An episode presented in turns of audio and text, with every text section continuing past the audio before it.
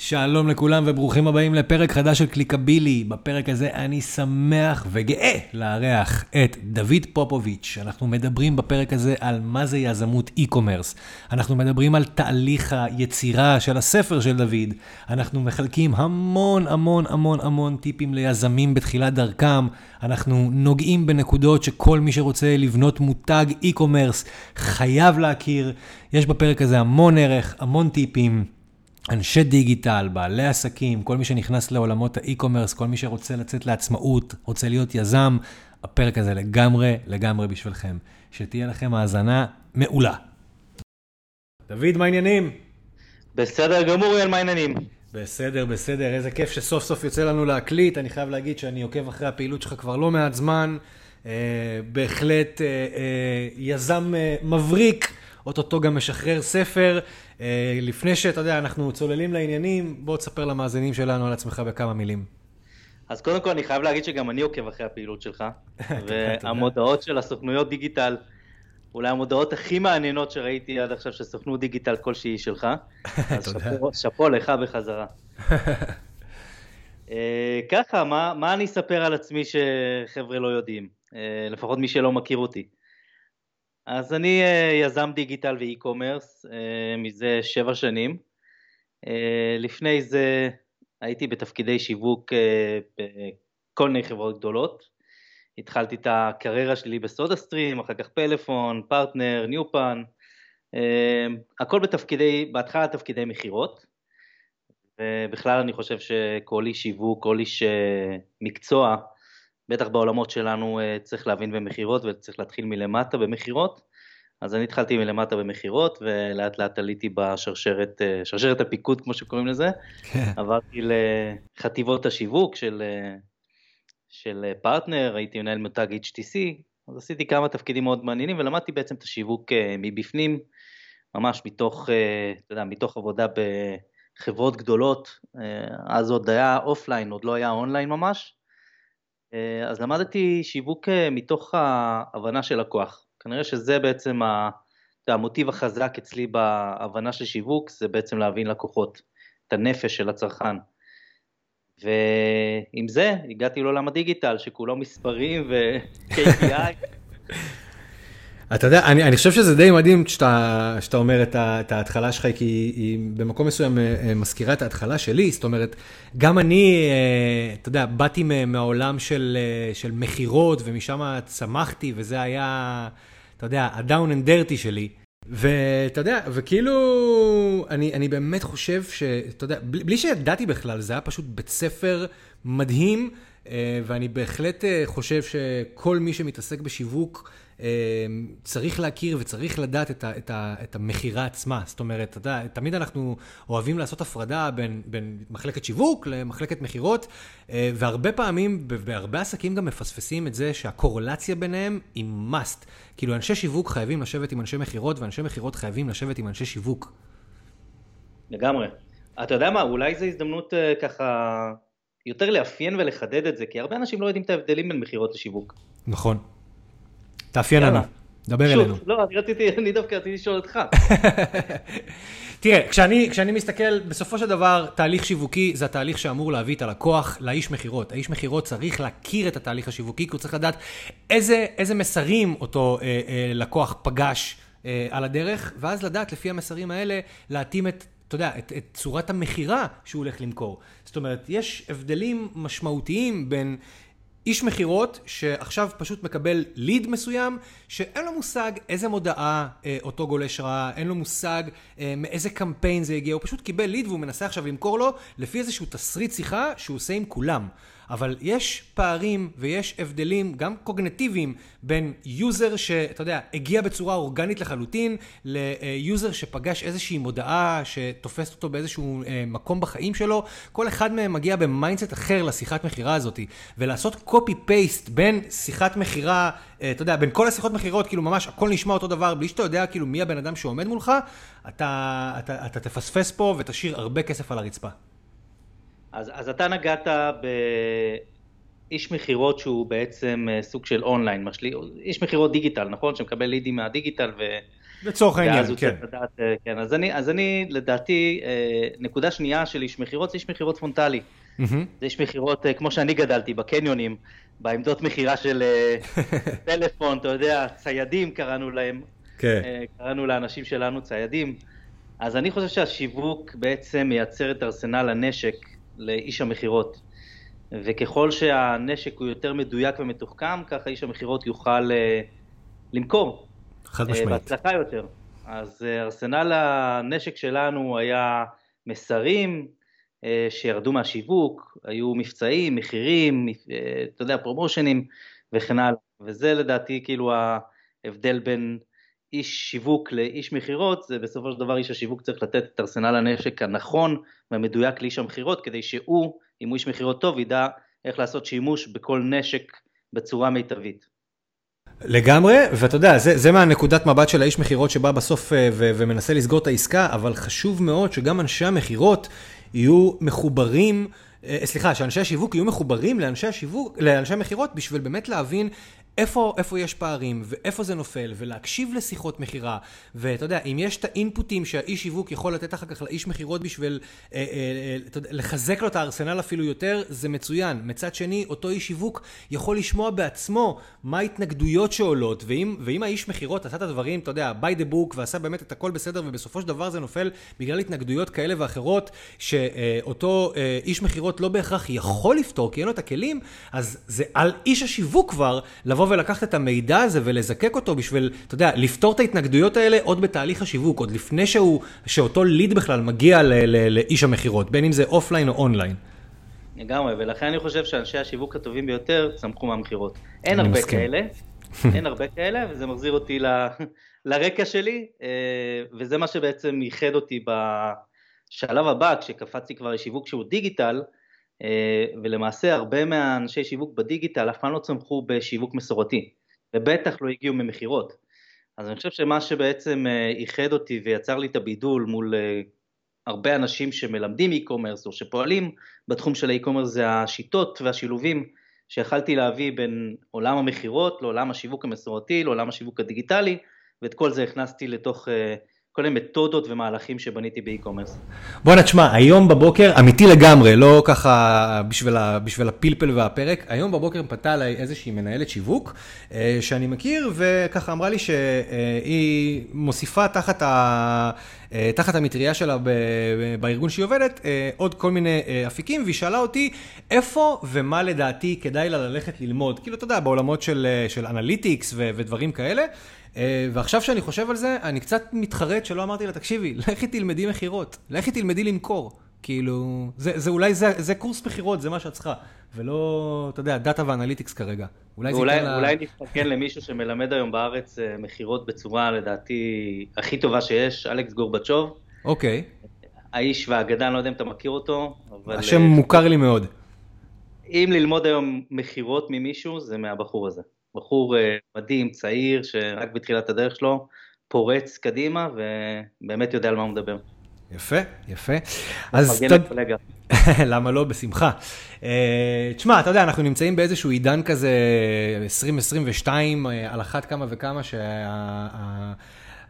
כל הדיגיטל מוצף, ב, אתה יודע, בחבר'ה צעירים, בין אם זה בטיקטוק ואינסטגרם, אתה רואה את זה כבר בטח בעצמך, אה, שכבר מגיל צעיר מחפשים לעשות את הכסף מהבית, וכבר מגיל צעיר מחפשים להיות יזמים, וכבר מגיל צעיר, אתה יודע, דברים שלא, אני, אני ואתה לא בהכרח חווינו אותם בגילאי 21-22, פשוט לא הייתה לנו את המודעות, לדעתי, לפחות אצלי, ל, ל, לכל מיני אה, אפיקים כאלה, לא שהם היו קיימים בזמנו, כן?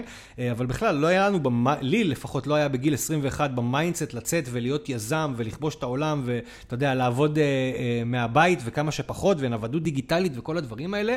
אה, וכשאנחנו מסתכלים על זה היום, בטח במשקפיים של האי-קומרס, המון אנשים רוצים להיות יזמי אי-קומרס, המון אנשים רוצים שיהיה להם את החופש הזה, את ה freedom הזה.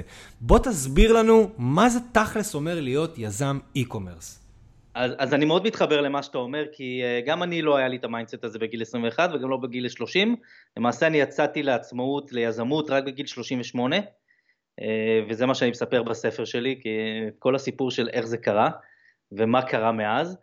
אה, אבל אני כן מתחבר למה שאתה אומר, כי הבן שלי, דרך הבן שלי אני מתחבר לזה, שהוא גם אה, יזם מתחיל, בן 17, אז הוא ינק בבית את כל מה שצריך מבחינת יזמות, והוא עכשיו מנסה למצוא, לפלס את הדרך שלו, צעדים ראשונים בעולם היזמות הדיגיטלית, ואני מסכים לגמרי. הנושא הזה של להבין קודם כל מה זה יזם, לפני יזם e-commerce, קודם כל להבין מה זה יזם, להבין שאתה לא עכשיו אה, פותח איזה עסק, אני לא יודע, עכשיו פותח חנות שופיפיי למשל, ומחר בבוקר כבר יש לך traffic ואתה כבר מוכר במיליונים. או שאתה אה, עוזב את כל מה שאתה עושה, לא לומד שום דבר, לא הולך ללמוד שום דבר, שם את כל החיים שלך על hold נגיד בגיל 21 כשסיימת את הצבא, ומתחיל להתעסק עם האינטרנט כי אתה חושב שמחר אתה מיליונר כי ראית מודעה של בן אדם שיושב על חוף הים, ובגד ים וכבר עושה מיליונים. כן. עכשיו, מאוד קל לעשות את ה-fake it until you make it, ורוב האנשים עושים את זה, לפחות אלה שמפרסמים הודעות כאלה מהים, כי גם אם אני מראה למישהו מחזור מכירות, זה לא הכסף שנכנס לבנק, אנחנו יודעים את זה. בין המחזור מכירות לרווח הנקי שנכנס לי לתוך הבנק, אחרי כל ההוצאות, כל העלויות, יש אה, פער מאוד מאוד גדול. עכשיו, החבר'ה הצעירים מסתנוורים מזה, אה, והם מחפשים את הקיצורי דרך כדי להגיע לזה יותר מהר, כי זה מה שהם יודעים, זה מה שהם מכירים, וכנראה שזה משהו ב mindset. עכשיו, מצד אחד יש להם mindset הרבה יותר חזק, זה בטוח, הרבה יותר חזק ממה שהיה לנו בתקופה שלנו, הם מקשיבים לטוני רובינס, מקשיבים לראסל ברנסון, הם, הם יודעים למי להקשיב והם יודעים כבר לעקוב אחרי המוחות הגדולים שמעבירים mindset בצורה טובה, גרי וי. אני לא הכרתי, אני לא הכרתי בכלל התפתחות אישית, אני לא ידעתי מה זה, הראשון שלמעשה עשה לי את הסוויץ' במוח, היה סטיב ג'ובס, עם, ה, אתה יודע, עם ההרצאה המעוררת השראה שלו באוניברסיטת סטנפורד. זה למעשה היה בעצם הסרטון התפתחות אישית הראשון שאי פעם ראיתי בגיל 35-6, ושעשה לי סוויץ', כאילו שפתאום פתח לי את העיניים ליקום אחר שנמצא שם, אפשרות של לייצר משהו משלי, ליזום דברים. אז אני חושב שמה שמוביל כרגע את החבר'ה הצעירים זה בעיקר אותם הרצאות והחשיפה ביוטיוב, לכל uh, מעוררי ההשראה למיניהם, ומצד שני יש להם חוסר התבגרות נפשית או חוסר uh, מסוגלות נפשית להתמודד עם מה שדרוש ליזם, ולכן כשבפעם הראשונה הם נופלים או משהו לא הולך להם, הם פשוט מרימים ידיים. עכשיו אני רואה את זה דרך uh, הבן שלי ואני רואה את זה דרך החברים שלו, מאוד מאוד קשה להם להתמודד עם חוסר הצלחה, ומאוד קשה להם אה, להתמיד. תשמע, זה... יודעים, ויזמות זה התמדה, זה הכל התמדה.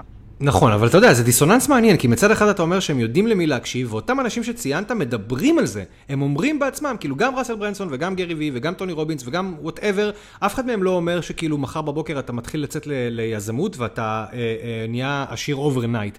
אז כאילו, איפה הפער הזה לדעתך אצל אותם, אצל אותם חבר'ה צעירים שכאילו מצד אחד כן צורכים את התוכן, כן עושים תהליכים כאלה של פרסונל, אתה יודע, development, אבל מצד שני מתרסקים ולא מצליחים לקום מזה. בין הבגרות ל... ל... בין, בין היכולת לצרוך תיאוריה, אוקיי? בין התיאוריה למעשי, אה, באמצע יש בגרות.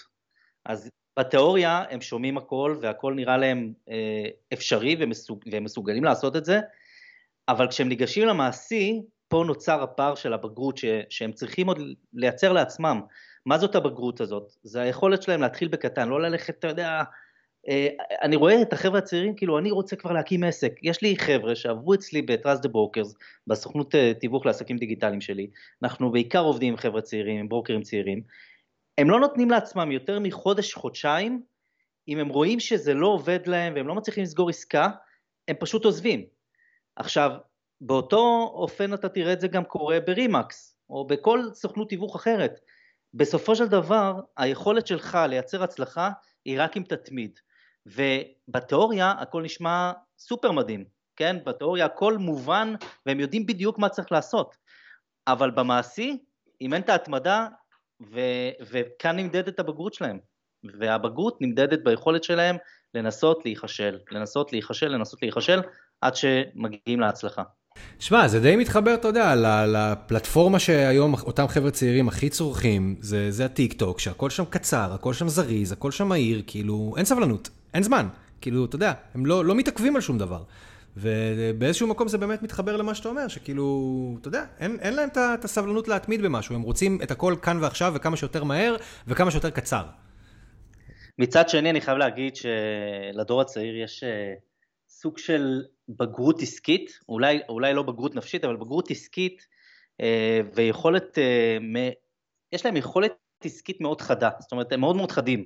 אני לא יודע בדיוק איך להגדיר את זה במילים, בדיוק היה לי שיחה השבוע עם מישהו על, לגבי זה, ואמרתי לו, תקשיב, אני רואה אותם יושבים, חוקרים, מנסים להבין דבר מתוך דבר, לשאול את השאלות, לחקור, לקבל את התשובות, והם מסיקים מסקנות מאוד, מאוד מהר. אולי זה, זה כאילו ההגדרה של למה אני אומר הם חדים, כי הם באמת יכולים להבין דברים בצורה מאוד מהירה, וגם יש להם את היכולות הטכניות לבצע on הרבה דברים לבד.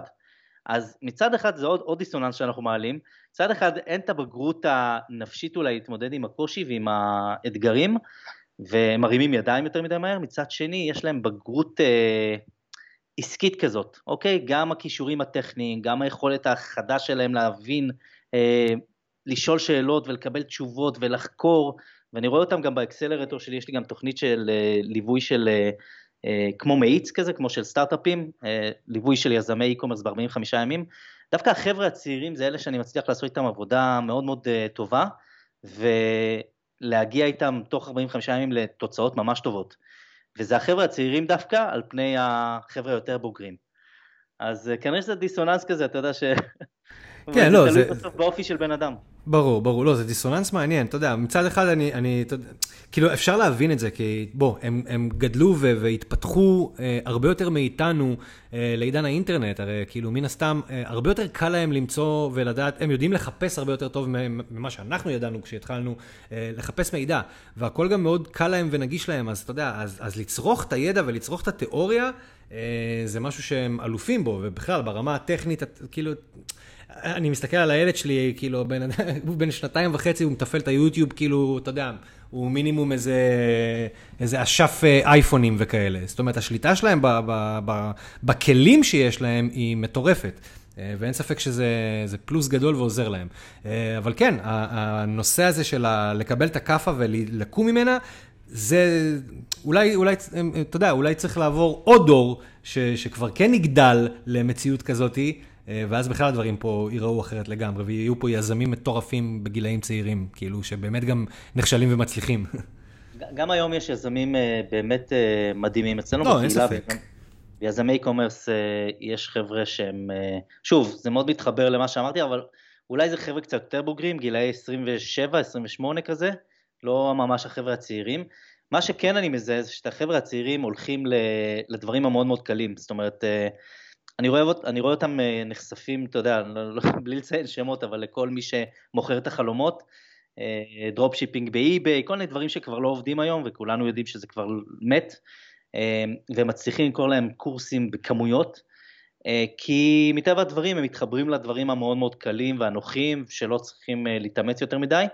עכשיו, אני רואה, את הבג... את ה... אני רואה קצת את הבגרות כמה שנים קדימה, בגילאי 27-28, אה, יש אצלנו חבר'ה בקהילה, יזמי e-commerce מטורפים, באמת מדהימים ברמה מאוד מאוד מאוד גבוהה, שעושים סכומים מאוד יפים, ולא מ dropshipping, אלא מ micro brands, הם ממש בונים עסקים אה, מבוססי סטוקים, חבר'ה שהקימו חנויות אמזון, חבר'ה שהקימו אה, חנויות שופיפיי, מיתגו אותם, את החנויות האלה, ואחר כך מביאים את הלקוחות פעם אחר פעם, מחזירים אותם, ועכשיו הם כבר חלק מהם בשלבי אקזיט.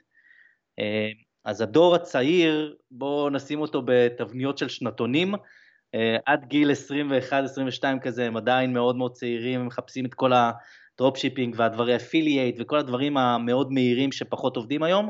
אה, לא עובדים כי סף הכניסה מאוד נמוך ואז יש המון המון תחרות, כן? ולכן מאוד קשה להצליח שם. ואז אנחנו מתקדמים קצת בשנתונים ובאמת החבר'ה של אה, גילאי 28-30 מתבגרים ומבינים שצריך להקים עסקים ולא עסקי אוויר או עיסוקים, אלא עסק ולא עיסוק, ולכן הם מתקדמים ועושים דברים באמת עם הרבה השקעה אה, וגורפים את הקופה. זהו, אז בואו בוא אנחנו נהיה פרקטיים, ובואו נצא מנקודת הנחה שעכשיו אה, יושבים בבית, ו, אה, או, ב, אתה יודע, או ברכב, או whatever, ומאזינים לנו, אה, חבר'ה אומרים לעצמם, וואלה, אני נמאס לי מה day job שלי, אני מת להתחיל אה, לבנות את הביזנס שלי, אני רוצה לבנות את הביזנס שלי שיהיה Worldwide, ואני רוצה שהוא יהיה באינטרנט, ואני רוצה שהוא יהיה e-commerce, אבל אין לי מושג מאיפה להתחיל. מה עושים? קודם כל, אה, לומדים. כמו בכל תחום, אתה לא נכנס לתחום בלי שאתה מבין. ושואלים שאלות. זה, זה הכי קריטי, זאת אומרת, מי שלא שואל שאלות, ברוב, ברוב המקרים הוא פשוט ייפול. נכנסים לקהילות. כשאני רוצה לחקור משהו חדש, כשאני רוצה ללמוד תחום חדש, דבר ראשון שאני עושה, נכנס לתוך קבוצות פייסבוק ומתחיל ללמוד. קבוצות הפייסבוק הם המקומות עם הדיונים הכי איכותיים, עם החומר העדכני ביותר, נכנס לתוך הקבוצות האלה ומתחיל, עוד לפני שאני שואל שאלות, לחפש בתוך השדה חיפוש. בכל קבוצת פייסבוק שהיא אה, נישתית כזאת, נגיד אה, e-commerce, נגיד דיגיטל, אפילו אם אני רוצה עכשיו לעשות טיול לארה"ב, אה, לפלורידה, ואני רוצה להבין ולהכיר קצת את המקום, אני אכנס לתוך הקבוצה ואני אתחיל לעשות חיפוש קודם על פוסטים קודמים שהיו, וככה אני אתחיל לדלות את המידע הראשוני ראשוני. לאחר מכן יתחילו לעלות לי שאלות, אני אשאל אותם בתוך הקבוצה. ואז השלב הבא, יוטיוב. יוטיוב זה מאגר הידע הכי גדול בעולם.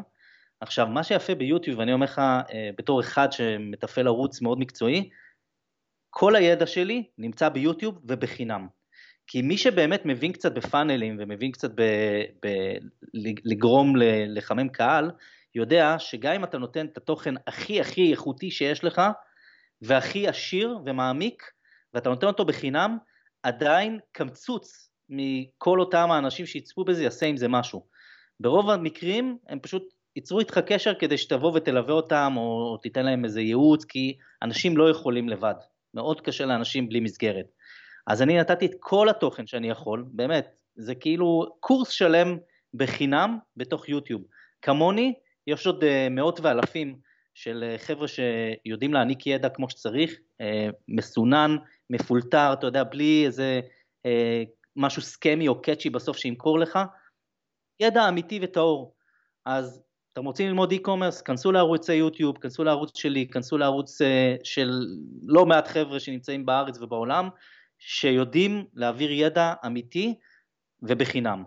ומשם להתחיל, משם להמשיך כאילו אחרי שהבנתם מה קורה בקבוצות פייסבוק, אתם מתחילים לצפות בתכנים, בהמשך אפשר או, אתה יודע, להמשיך את צריכת הידע בחינם ותוך כדי להתחיל לעשות, ממש, לצפות בסרטון שמסביר איך לבנות פאנל, לצפות בסרטון שמסביר איך לבנות חנות שופיפיי, לעצור כל 20 שניות, לעשות, להמשיך, לעצור, לעשות, ככה בונים בעצם את, ה, את, ה, את העסק. והאפשרות השנייה היא כמובן לקחת מנטור, מישהו שהוא אה, עשה כבר את, את מה שאתם רוצים לעשות, הוא התקדם כבר כמה שלבים קדימה, וכמובן לבדוק שאותו בן אדם יש לו קבלות, יש לו social proof, יש לו אנשים שממליצים עליו, הוא יכול להראות לכם את החנויות שלו, את המותגים שלו, את המוצרים שלו. אני חושב שזה כלל מאוד מאוד אה, חשוב, כשאני גם לוקח לעצמי מישהו שילווה אותי עסקית, אני תמיד אבדוק מי, מי הלקוחות שלו, מי, מי, מי, בעצם עוקב אחריו, אחריו, מי נותן לו את ההמלצות, מה העסקים שלו, מה המותגים שלו. בלי זה, אתה יודע, זה הכל אה, דיבורים באוויר. לגמרי. אז מאוד חשוב להבין שאותו אחד שאתם הולכים אה, לקחת כיועץ עסקי, עשה כבר את העבודה, לפני, זאת אומרת, עשה כבר את הדרך הזאת לפניכם, אה, וככה אתם בעצם חוסכים לעצמכם ליפול על כל מיני סקמרים.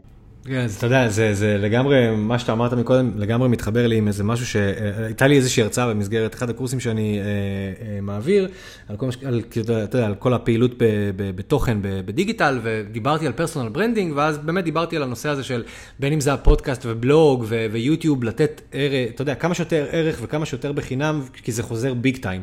ואז אחד, אה, אחד הסטודנטים כאילו אמר לי, אבל כאילו, אם אני נותן את כל הערך הזה בחינם, אז למה שמישהו ירצה לקנות ממני? ואז, אתה יודע, חלק מהדברים שאמרתי אמרתי לו, זה באמת דברים שדומים למה שאתה אומר, ואמרתי, בסופו של דבר, תחשוב על עצמך עכשיו כבן אדם שקנה אה, ספר מתכונים של השף הכי גדול בעולם. אתה מנסה, אתה, אתה הולך לפי המתכון, אחד לאחד, אותם רכיבים, אותו cooking time, הכל בדיוק לפי הספר תרתי משמע. עדיין אין סיכוי בחיים שתצא לך את אותה מנה כמו של השף, ואתה עדיין תלך למסעדה שלו ותשלם 300 שקל על המנה הזאת, כי אתה רוצה שהוא יכין לך אותה. אז על אותה משוואה, אתה יודע, זה שתיתנו את הערך הזה בחינם, לא אומר שאנשים אחר כך לא ירצו לעשות איתכם ביזנס. להפך, הם מאוד ירצו לעשות איתכם ביזנס. אז כאילו, אתה יודע, פשוט, פשוט לא, לצרוך לא, את התוכן. מאוד, לא מאוד, אלא, אלא ממש יתחננו לעשות איתך ביזנס, כי, כי אני אגיד לך למה. ברגע שנתת למישהו ערך והענקת לו בעצם, הענקת לו, הענקת לו משהו, הענקת לו תוכן, הענקת לו ידע, הוא מרגיש שהוא אה, סוג של חייב לך. ו, וזה הדבר שבונה הכי הרבה אמון. אוקיי? זה כאילו לתת למישהו משהו, אנחנו משתמשים בזה בליד מגנט, בואו נחבר את זה קצת לעולם הדיגיטל. אה, מה זה ליד מגנט? זה פשוט לתת למישהו איזשהו ערך שמחבר אותו לידע שהוא היה רוצה לצרוך, ובתמורה אתה מקבל ממנו משהו, אתה מקבל משהו. עכשיו ביוטיוב אני לא מקבל משהו, נכון? אני לא, לא אוסף את האימיילים שלהם, זאת אומרת הצפייה היא חופשית, אבל אני מקבל אותם כעוקבים, אה, חלק, ש, חלק מהם שמשאירים, כאילו שעושים מנוי, שעושים subscription לערוץ, אז הם נשארים כעוקבים, ואחר כך הם אה, מתחילים לדלג, אתה רואה אותם, כאילו, זה ה-top of the funnel, הם מגיעים לסרטון, אתה רואה אותם מתחילים לדלג בין כל הערוצים, הם הולכים לאינסטגרם, אחר כך נכנסים לתוך הקבוצת פייסבוק, אחר כך uh, משאירים את הפרטים שלהם לקבל את האימיילים, את הניוזלטרים, זה ממש uh, סוג של מעגל כזה שמזין את עצמו, כשהוא מתחיל בעצם מהידע החינמי שאתה העברת. לגמרי, לגמרי. שזה קרמה, בוא נדבר קצת על קרמה, זה לגמרי קרמה. לחלוטין. אז אם אנחנו רגע חוזרים חזרה, אתה יודע, לכל העולם של היזמות באי-קומרס, איזה, איזה, איזה אפיקי יזמות ב e-commerce יש לנו? אנחנו יכולים לפתוח חנות, אנחנו יכולים לפתוח, אה, אתה יודע, ערוצי תוכן אה, ולעשות להם מוניטיזציה. איזה עוד אפיקים אה, אני בתור יזם יכול, אתה יודע, לפתח בדיגיטל בשביל לעשות מהם ביזנס? תשמע, e-commerce זה ממש עולם שלם, אבל בסוף הוא יושב על שתי רגליים. רגל אחת זה impulsive buying, זה כל אותן אה, שיטות שבהן אתה גורם לבן אדם לקנות מוצר שהוא לא ציפה לקנות או שהוא לא תכנן לקנות, אתה שם פשוט את המוצר מול הפנים שלו, נגיד מודעת פייסבוק, mm-hmm. ואתה מייצר לו את ה impulsive buying הזה, כאילו את הרצון לקנות משהו עכשיו, ויש את ה intent buying, זה הרגל השנייה, זה בעצם היכולת להיות שם כשאותו לקוח מחפש משהו, כשהוא במצב של כוונת רכישה, intent buying. אז זה בעצם שתי הרגליים שעליהם יושב e-commerce. עכשיו אם אנחנו מתחילים לפצל את זה, אוקיי, להיכנס כאילו להעמיק לתוך כל אחת מהשיטות, אז intent buying זה SEO, זה Google search, זה אמזון למשל עובד על intent buying, eBay עובד על intent buying, כל הפלטפורמות שבעצם מוזנות על ידי, אה, על ידי מנועי חיפוש, אוקיי? ו impulsive buying זה היכולת שלי לייצר עכשיו איזושהי חנות שפונה לקהל יעד מאוד מאוד מסוים, לטרגט אותם באמצעות טיק טוק, באמצעות פייסבוק, אה, לאסוף אה, אימיילים ואחר כך לשלוח להם אה, לרשימת תפוצה הזאת את ההצעות שלי, ואז למעשה אני בעצם מייצר, אני מבין קהל לעומק, אני מבין מה אנשים היו רוצים לצרוך, ואני בעצם מזין אותם במוצרים שיגרמו להם לעשות רכישה אימפולסיבית כאן ועכשיו. יכול להיות שהרכישה תהיה עכשיו, ממש בפעם הראשונה שהם רואים מודעה הם ייכנסו ויקנו ועל זה בעצם התבסס כל הנושא של הדרופשיפינג בשנת 2016-2017, גם היום בשוליים יש עדיין אה, חבר'ה שעושים דרופשיפינג מהסוג הזה, של למצוא כל מיני טרנדים, מוצרים מאוד מאוד מעניינים, לעשות טסטים על המון מוצרים, למצוא את האחד הזה שיגרום לאנשים אה, להיכנס לתוך עמוד המכירה ולקנות, ואז לעשות סקייל. ומצד שני יש את האנשים כמוני למשל שמבינים מאוד מאוד אה, טוב בקהלים, בנישות, במה אנשים אה, צורכים, מה, מה התשוקה של אנשים, מה הכאב שלהם, מה מניע אותם מבחינת רגש, מבחינת פתרון של בעיה, ואז בונים סביב הדבר הזה מותג שמופנה לנישה מסוימת, וכשאנחנו יודעים פחות או יותר מה אנשים מחפשים בנישה, ובונים סביב הדבר הזה חנות עם מוצרים, ועובדים ככה לבניית הקהל, כדי לא להציג פעם אחת מודעה ולהכניס אותם ולגרום להם לקנות, אלא ממש ליצור איתם סוג של יחסים, כדי שהם יחזרו לקנות פעם אחר פעם אחר פעם, ולא רק פעם אחת אה, כל פעם על קהל קר. אז, אז, אז שתי הגישות. כן, אז בוא תן לנו באמת ככה ב- בלמעלה של הלמעלה, כמה טיפים פרקטיים לאיך בכלל בונים מותג, איך מתחילים לבנות מותג e-commerce. אז uh, השיטה שלי uh, זה פשוט להכיר מה אנשים אוהבים בחיים. כלומר, מה אנשים בפייסבוק למשל אוהבים לאהוב. איך אני עושה את זה? אה, שיטה מאוד מאוד פרקטית עכשיו, שאני, שאני חושף. אה, אני אוהב להיכנס לתוך פרופילים של אנשים בפייסבוק, אה, ואז ללחוץ שם בפרופיל למעלה על מה שנקרא more, כאילו עוד, ואז נפתחים לנו בעצם כמה אפשרויות של לראות מה אנשים, איזה ערוצים, ערוצי טלוויזיה הם אוהבים, איזה סדרות הם אוהבים, איזה מוזיקה הם אוהבים, ואיזה עמודים הם עשו עליהם לייק, אוקיי? זה נקרא likes, כאילו likes, ואז אתה נכנס, אתה רואה ממש רשימה ענקית של עמודים שאותו פרופיל uh, עשה עליהם לייק. בצורה הזאת אני נכנס, אני מתחיל פשוט לעשות ספיי, כאילו אני ממש uh, מתחיל לבלוש אחרי כמות מאוד גדולה של אנשים, אני אומר לך, זה סוג של התמכרות, אני עד היום עושה את זה. גם אני. אתה מחפש את המכנה, בטח, אתה מחפש את המכנה המשותף, לחפש את, אתה יודע, העמודים שככה קופצים וחוזרים לך פעם אחרי פעם, ו... ומטרגט? בול, בול. אז, אז אני שמח שלא רק אני משתמש בשיטה הזאת למצוא מה אנשים אוהבים, אבל זאת שיטה, זה ממש מתודה, וזה מה, ש, מה שאני מלמד באקסלרטור, אני, כאילו זה ממש ה, ה, המפגש הראשון שפותח למעשה את האקסלרטור, כשמגיעים אליו אנשים שאין להם אפילו רעיון לנישה, אנחנו ממש מתרגלים את התרגיל הזה, אנשים מופתעים כל פעם מחדש כשאני מראה להם כאילו כמה אפשר ללמוד על בן אדם רק מהפרופיל שלו בפייסבוק. ככה אני מצאתי דרך אגב את הנישה של אה, זאבים, זאבים ואינדיאנים, הקמתי מותג שנקרא Wolf Stuff, אה, ממש סביב הדבר הזה, סביב האהבה, ה passion הזה של אנשים לאינדיאנים ולזאבים, יותר נכון הגעתי קודם כל לזאבים, כי מה שעשיתי היה פשוט לבלוש אחרי אנשים, עשיתי את זה על 500 אנשים בערך אה, ב-2016, וזיהיתי אנשים, כאילו תבנית חוזרת של אנשים שאוהבים עמודים של זאבים. עכשיו אתה רואה בן אדם אחד עם איזה עשרה עמודי זאבים, אתה עובר לבא, אתה רואה בן, בן אדם שני עם עוד איזה חמישה עמודי זאבים, אתה עובר ככה כל כך הרבה אנשים, ופתאום אני מגלה, בוא'נה, יש פה נישה, אנשים אשכרה אוהבים זאבים, מה מיוחד בחיה הזאת שגורמת לאנשים כל כך לאהוב אותה?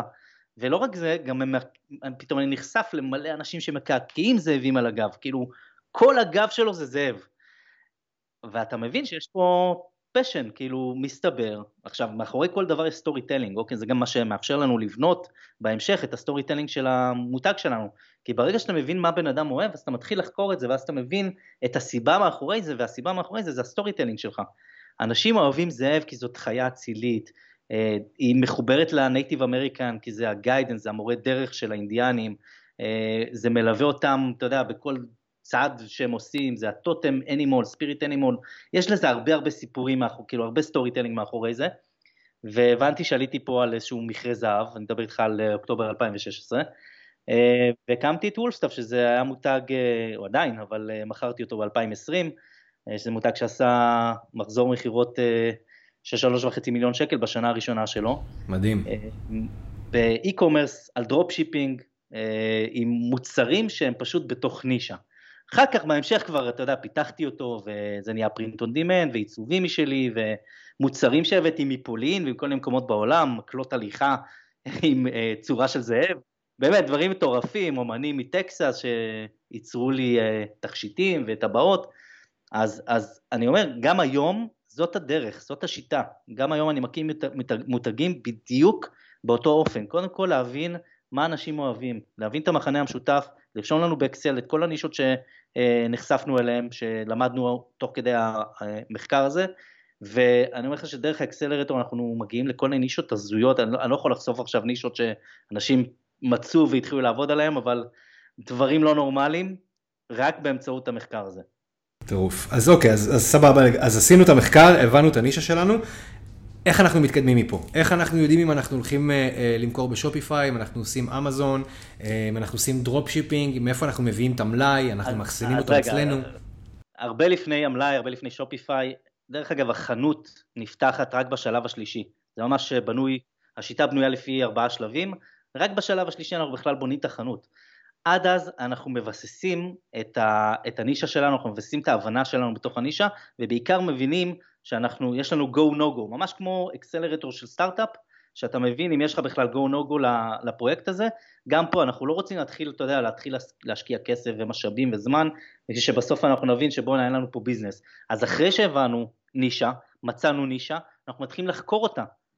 לחקור אותה זה אומר אנחנו מתארים עם הקהל, אנחנו ממש נכנסים לתוך קהילות, לתוך קבוצות פייסבוק, אה, לתוך עמודי אינסטגרם, מתחילים לקרוא מה אנשים מדברים בתוך הנישה הזאת, מה הקהל הזה מדבר, מה השפה המשותפת שלו, מה הוא שואל, מה המסרים, מה, מה המילות מפתח שחוזרות על עצמם, ואנחנו מתחילים לשאול שאלות. זוכר שאמרנו איך אנחנו חוקרים בעצם את תחום האי-קומרס, ואמרתי שהדבר הראשון שנעשה זה לשאול שאלות בתוך קבוצה, לחפש בתוך קבוצה, זה על אותו עיקרון, גם פה אנחנו רוצים בעצם לחקור כרגע את הנישה הספציפית הזאת.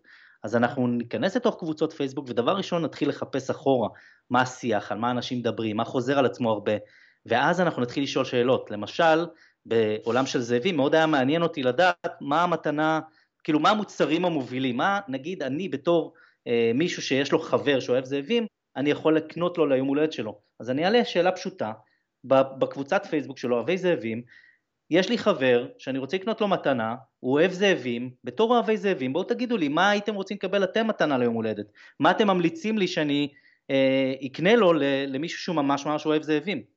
אתה מבין? השאלה הזאת תיתן כל כך הרבה, היא נותנת כל כך הרבה אינפורמציה בחזרה, מעבר לזה שפסיכולוגית אנשים מאוד מאוד אוהבים אה, ששואלים אותם שאלות. ולכן קבוצות פייסבוק עובדות כל כך טוב, כי אנשים באופן פסיכולוגי, ברגע שאתה שואל, שואל בן אדם שאלה, והוא יודע כאילו מה לענות, הוא יענה.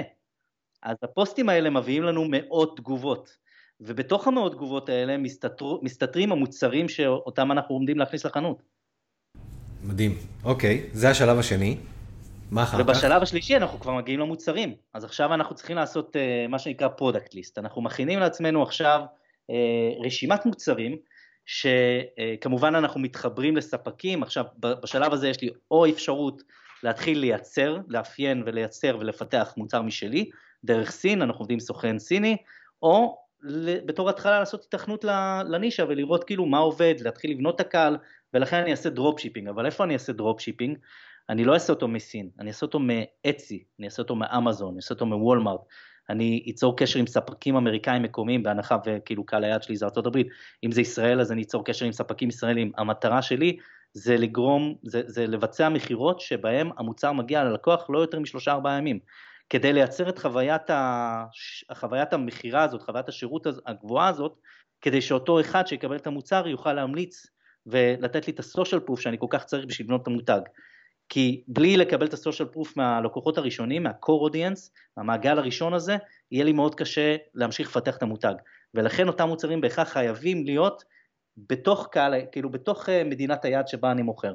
אז אנחנו נלך לספקים מקומיים, אוקיי? ב Etsy יש מוצרים מדהימים אה, שהם עבודת יד, שהם דברים שהם לא mass production, שלא, שמאוד קשה להשיג אותם, ואנחנו נתחיל ללקט, ממש ללקט את המוצרים אה, המאוד מאוד מיוחדים האלה, וזה מה שיבדל אותנו, הבידול נמצא בתוך המוצרים, הבידול לא נמצא בלוגו, או לא נמצא בצבעוניות, או, ב, או, ב, אתה יודע, או בפונטים, זה נחמד לספר מותג, אבל הבידול שלנו יהיה באפשרות שלנו בעצם לייצר קולקציה של מוצרים שתגרום לבן אדם מתוך קהל היעד שלנו, מתוך הנישה, להיכנס לחנות שלנו, להרגיש שהוא בתוך חנות אה, של ממתקים וסוכריות. אנחנו עוטפים אותו ממש בחוויה, והוא נחשף למוצרים שהוא לא היה מגיע אליהם אם לא, אם לא החנות שלנו, שהייתה מלקטת אותם. אז אנחנו עושים את עבודת הליקוט הזאת, ובתור התחלה אנחנו לא צריכים יותר מאיזה 15-20 מוצרים. אני רואה המון חנויות שנפתחות, אתה יודע, שופכים שם עם אוברלו, עם כל מיני מוניטורים, מאות מוצרים, ממש לא. 15-20 מוצרים ראשונים כשאנחנו ממלאים אותם בטבלת אקסל מסודרת ובכל עמודה אנחנו רושמים, יש עמודה ש...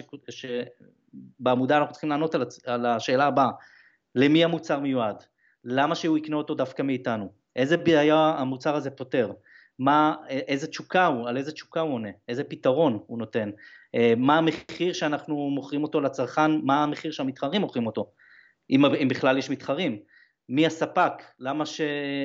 מה האיכות של המוצר, כל מיני שאלות שנמצאות כרגע, אקסל לא מולי, אבל יש שם סדרה שלמה של שאלות, ורק אחרי שאנחנו ממלאים 15 מוצרים ועונים על כל השאלות האלה, אז יש אישור להתקדם קדימה ולהכניס את המוצרים האלה לחנות. אבל אנחנו עדיין לא מכניסים את המוצרים האלה לחנות, אנחנו נעשה כמה, כמה בדיקות גם מול קהל היעד, אנחנו נחזור לאותן קבוצות פייסבוק, ואנחנו נעלה תמונות של המוצרים האלה ונשאל אותם, האם הייתם קונים את המוצר הזה? האם הייתם קונים את המוצר הזה לחבר? זה בעצם בדיקת התכנות שנייה שתאפשר לנו להבין האם באמת, האם באמת יש לנו פה ביזנס על המוצרים. ובשלב הבא אנחנו נתחיל לבנות אסטרטגיה, ממש אה, זה נקרא, אה, זה נקרא מצגת אסטרטגיה, שמצגת אסטרטגיה הזאת היא הבסיס שלנו למצגת המשקיעים, שבעצם אנחנו נצטרך כנראה בהמשך, משקיעים שיכניסו קצת כסף, כדי שנוכל לבסס את החנות שלנו ולהתחיל לפתח גם מוצרים משלנו. אנחנו בונים בשלב הזה מצגת משקיעים, וספר מותג. שני הדברים האלה הם קריטיים כדי לבנות את המותג. אה, שכחתי עוד משהו שאנחנו עושים בדרך שנקרא Audience Building, אנחנו בונים ממש אקסל שמפרט על כל הנישה, מי המשפיענים בנישה, מי האתרים, אתרי התוכן שנמצאים במישה, בנישה, מי המגזינים, מי האינפלואנסרים, אה, מי, מי המתחרים, מי החנויות המתחרות, ממש כאילו עמודות, שבכל אחת מהעמודות אנחנו ממש ממלאים את כל uh, מה שקשור, את כל הבשר שיש בנישה, ורק למלא את הקובץ אקסל הזה ואת הטמפלט הזה נותן לנו ממש uh, הבנה מאוד מאוד מעמיקה על הנישה, ואנחנו נהיים ממש uh, סוג של מומחים בנישה אחרי שעשינו את כל המחקרים האלה.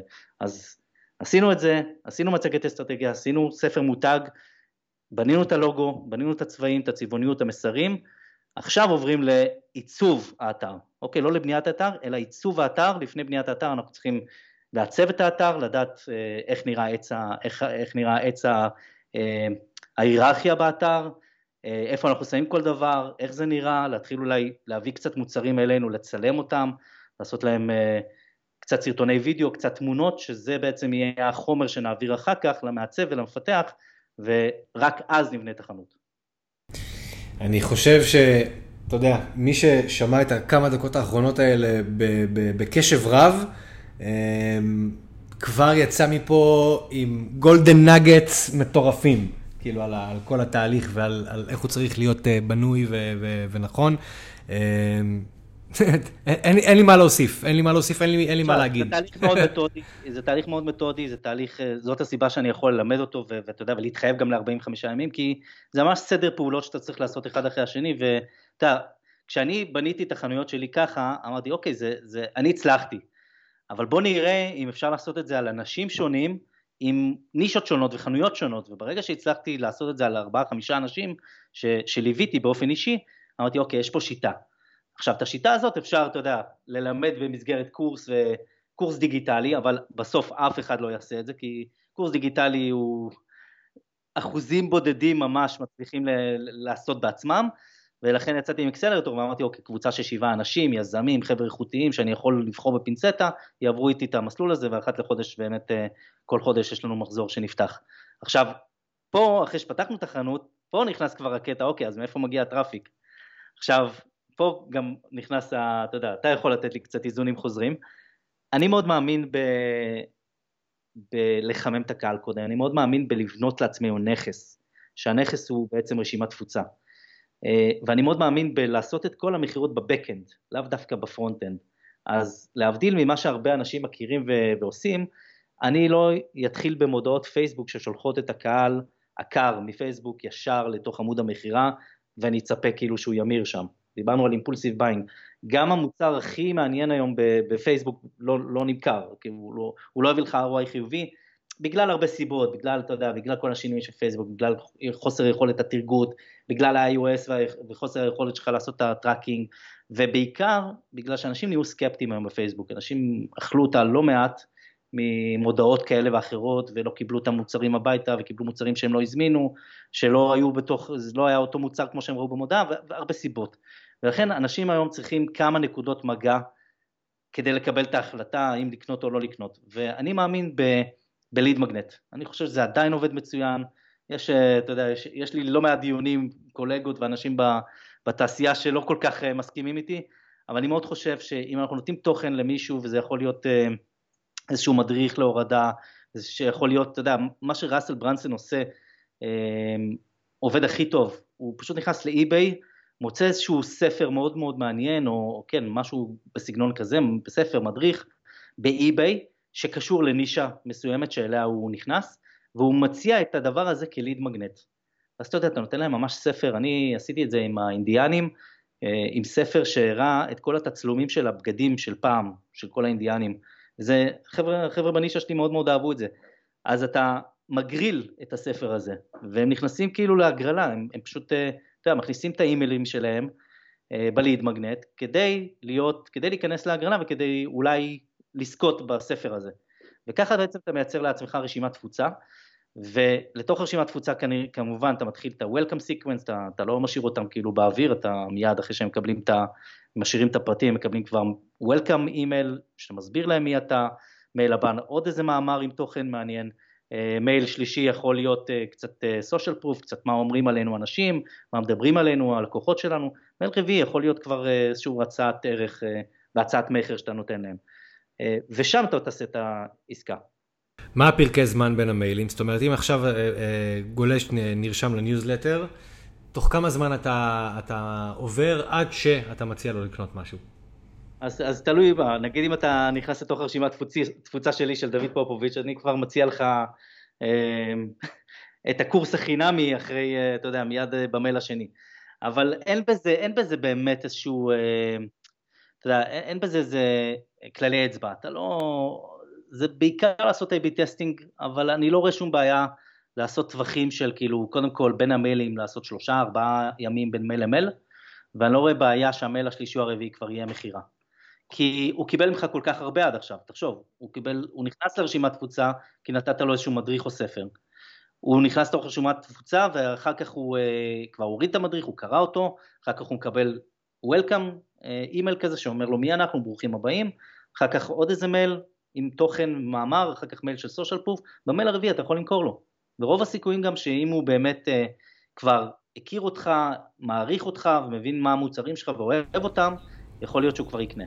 לגמרי, לגמרי. תשמע, זה באמת אה, אה, ערימה של אה, פצצות ערך מה שאתה מחלק כאן, אבל אני רוצה רגע, אתה יודע, זמננו הוא לא ארוך, ואני כן רוצה לעבור לנושא אחר שאותי גם כן מעניין באופן אישי. לפני שאנחנו מסיימים, בוא נדבר על הספר.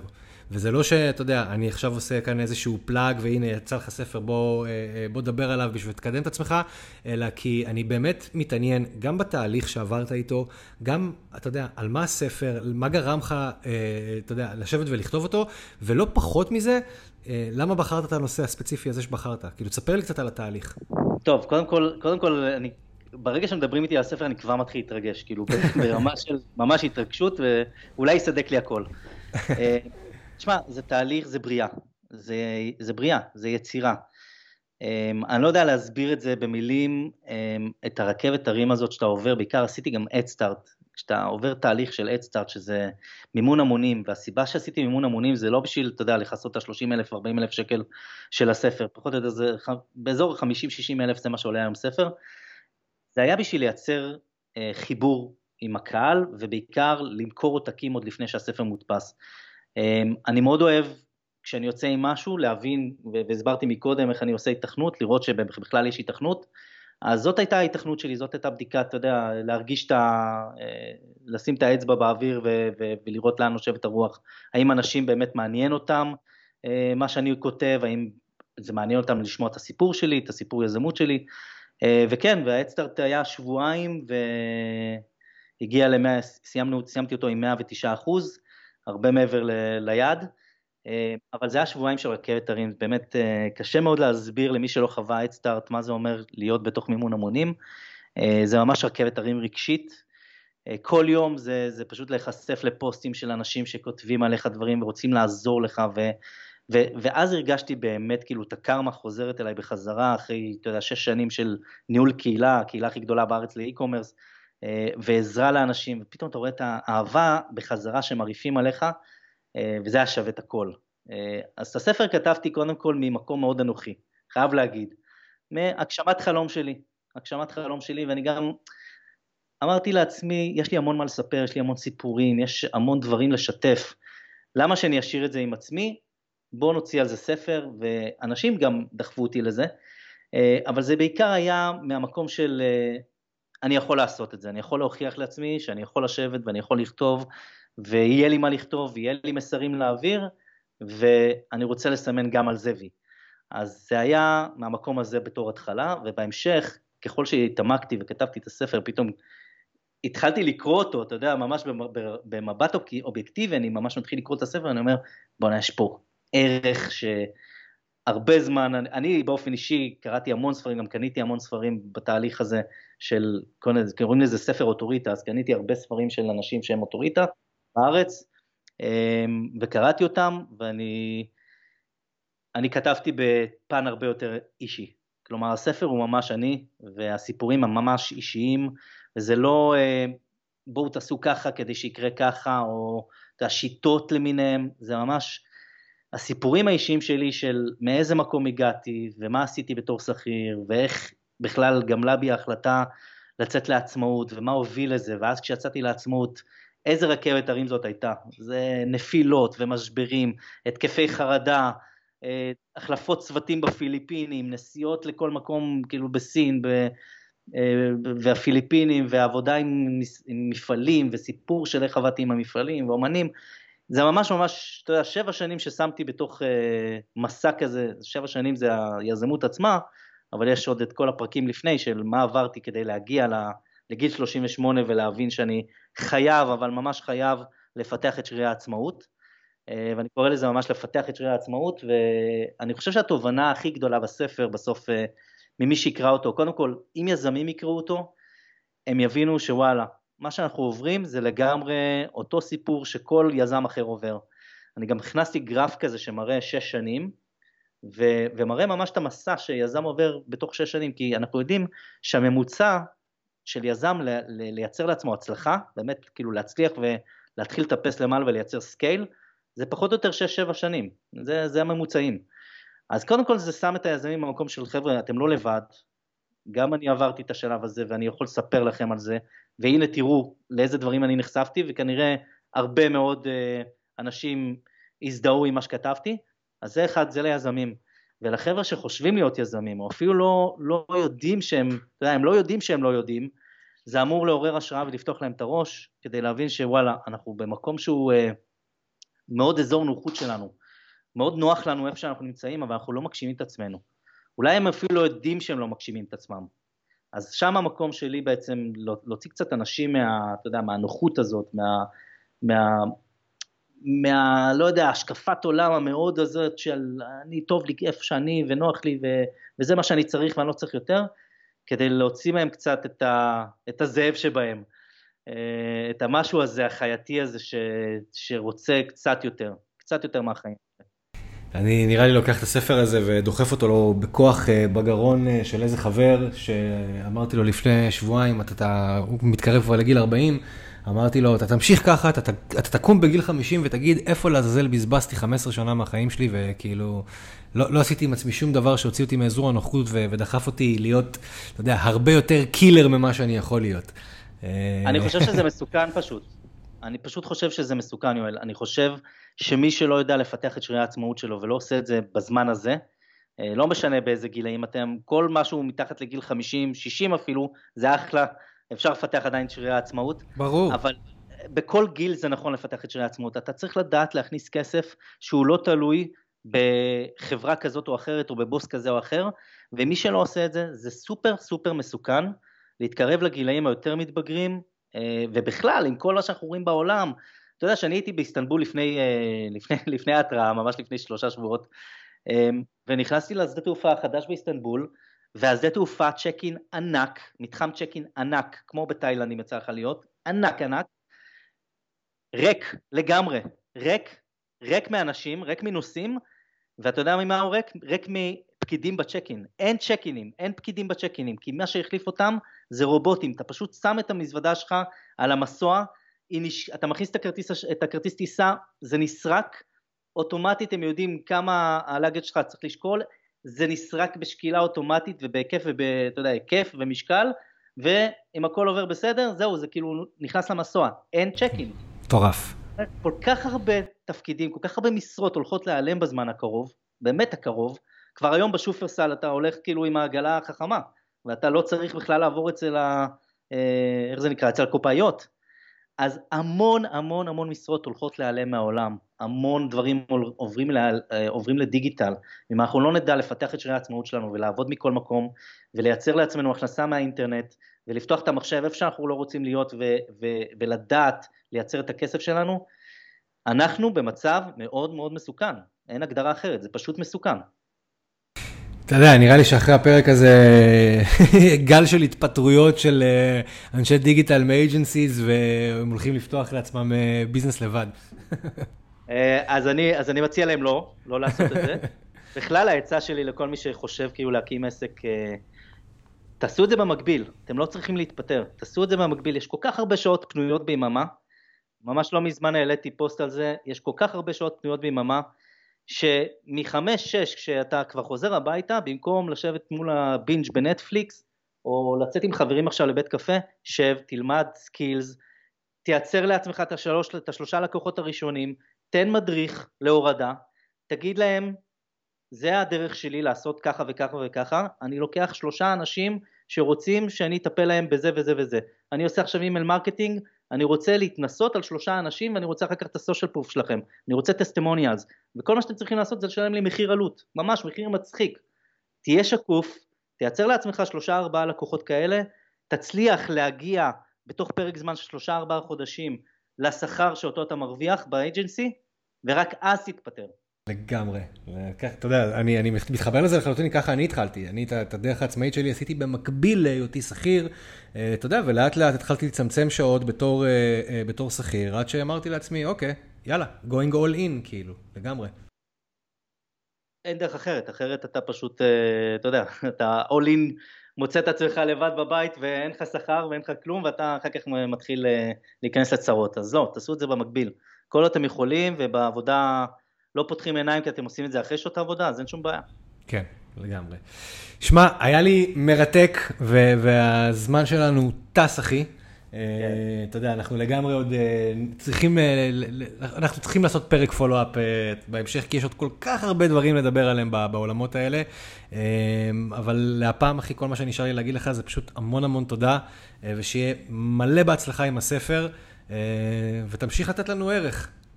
בכיף, המון תודה, ואתם מוזמנים אה, לרכוש את הספר, אה, הוא נקרא ללכוד את החלום, דרך אגב, זה על אותו, אתה יודע, מכרתי המון לוכדי חלומות באולסטאפ, אז אה, ללכוד את החלום, והוא נמצא באדסטארט עדיין, זמין לקנייה, ואפשר לעקוב אחריי לקבל את הלינק. פשוט כנסו פייסבוק, גם דרך יוטיוב אפשר להגיע אליך, לדוד כן. פופוביץ', הכי קל להגיע אליי בעולם. all over the place. כן, לגמרי. זהו, עוד פרק של קליקבילי מגיע לסיומו, ואני מקווה שנהניתם לפחות כמוני. אתם כבר יודעים מה התשלום על הפרק הזה. שיתוף, שיתוף של הפרק, תפיצו את הבשורה לכמה שיותר אנשים, ככל שיותר אנשים יקשיבו, נוכל להגיע לכמה שיותר מקצועיות. יש פה המון טיפים שאפשר ליישם, נהדר. זהו, אז uh, עד לפעם הבאה, שיהיה לכם בכיף, תעשו subscribe uh, uh, לפודקאסט איפה שאתם רק מקשיבים לו, בין אם זה בגוגל פודקאסטים, בין אם זה באפל פודקאסטים, בספוטיפיי, בסטיצ'ר, whatever. Uh, דרגו, חמישה כוכבים, תפרגנו, מה, מה קרה, מה יש? follow uh, גם בטיק טוק, גם ביוטיוב, גם באינסטגרם, יואל דורון, דורון מדיה, עד לפעם הבאה, סלאמת.